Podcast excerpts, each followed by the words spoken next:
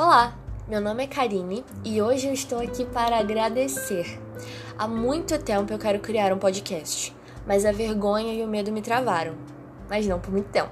Os áudios e as mensagens de carinho de vocês me mostraram como estou trilhando o caminho certo. E quando você menos esperar, eu terei me tornado eu que é a única coisa que faz sentido que eu me torne, né?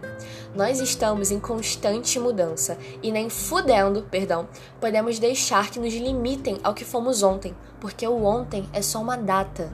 Você, eu, todo mundo, nós temos a oportunidade de melhorar e aprender com nossos erros a cada nascer do sol.